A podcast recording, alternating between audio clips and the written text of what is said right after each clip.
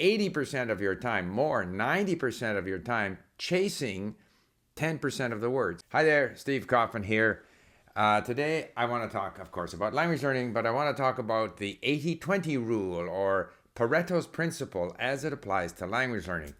Remember, if you enjoy these videos, please subscribe, click on the bell for notifications, and if you follow me on a podcast service, please leave a comment. I do appreciate it.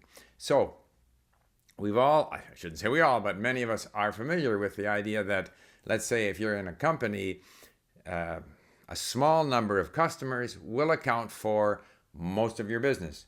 You know, uh, a small number of criminals do most of the crime.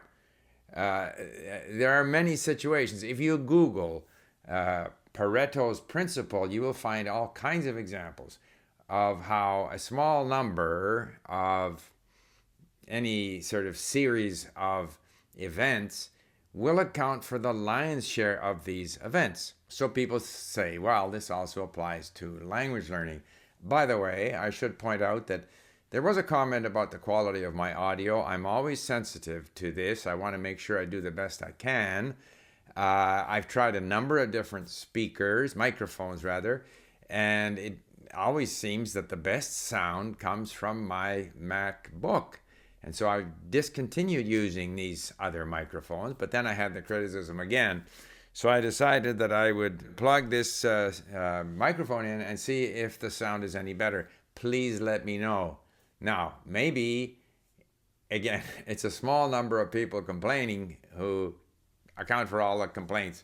However, if I can actually improve the quality of the audio, I'm very happy to do so.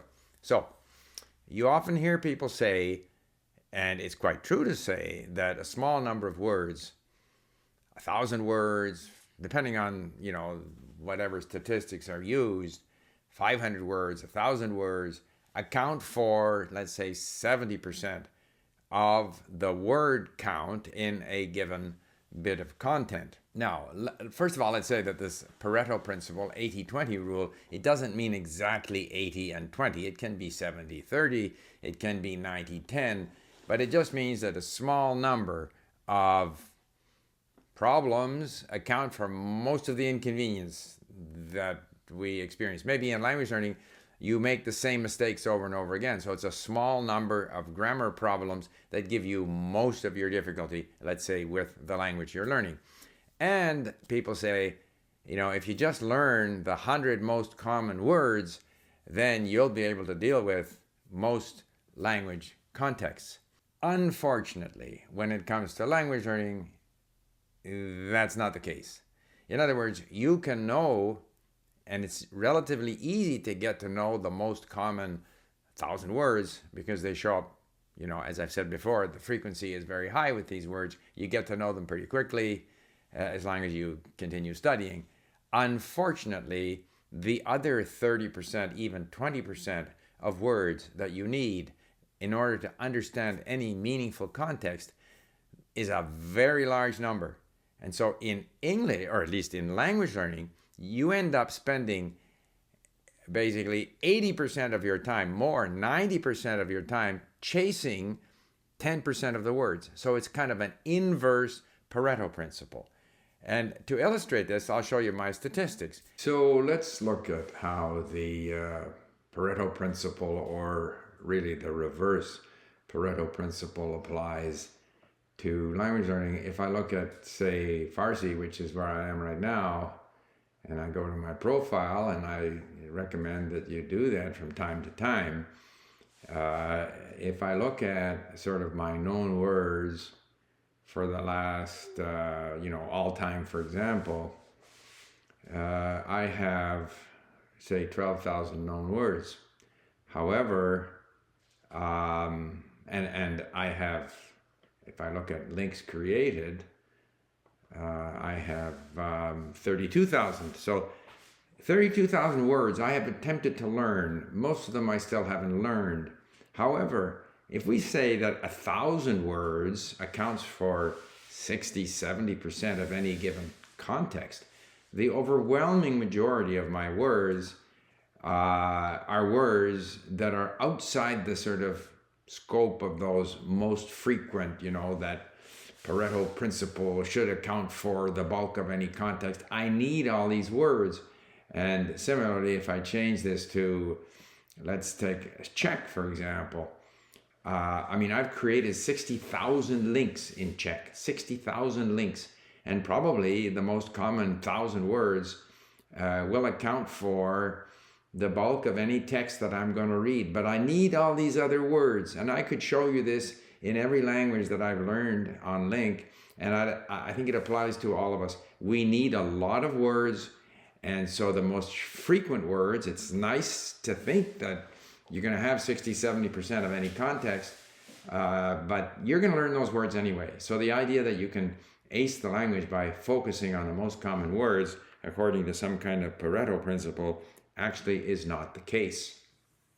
You know, if we, first of all, accept the fact that the thousand most frequent words in any language are going to amount or, or cover, you know, 60, 70, 80% of the word count in any text, depending on the nature of the text, depending on the language. But th- there's a, a very high proportion of high frequency words that show up in any text.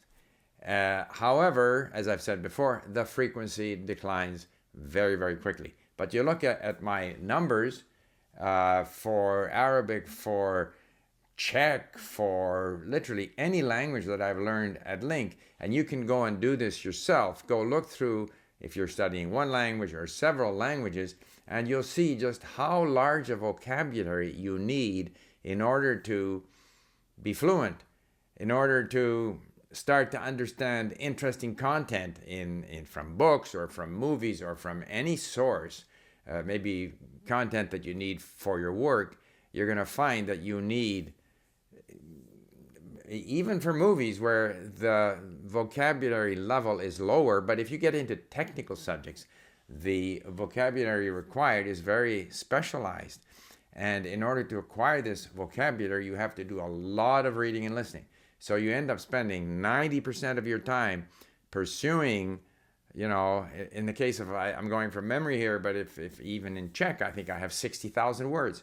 But the most frequent 1,000 words will account for most of the content. So there is no shortcut. I guess that's the message. There is no shortcut because language is about learning words.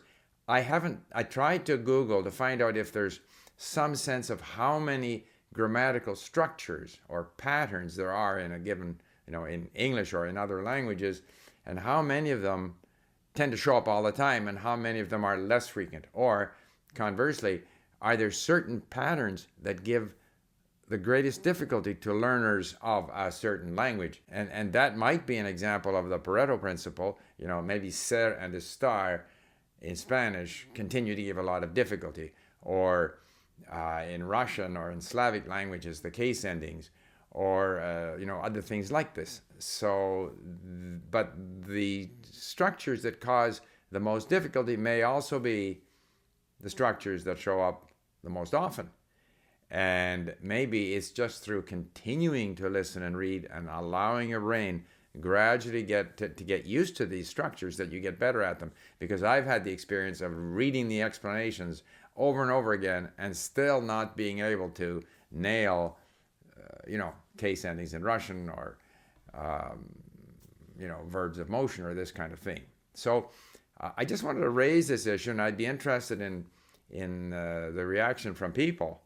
Uh, to what extent is this Pareto principle applicable? Is there something that I'm missing here? Is there some way that we can take advantage of the Pareto principle to speed up our language learning? Unfortunately, I suspect that this is not the case. And I thought I'd leave you with a couple of videos that you can, uh, you know, add to uh, or follow up on if you want more information on this subject. I did one on the Pareto, Pareto principle some while ago, which you could check out.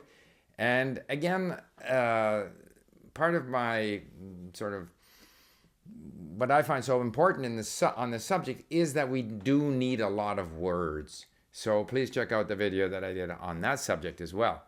Bye for now.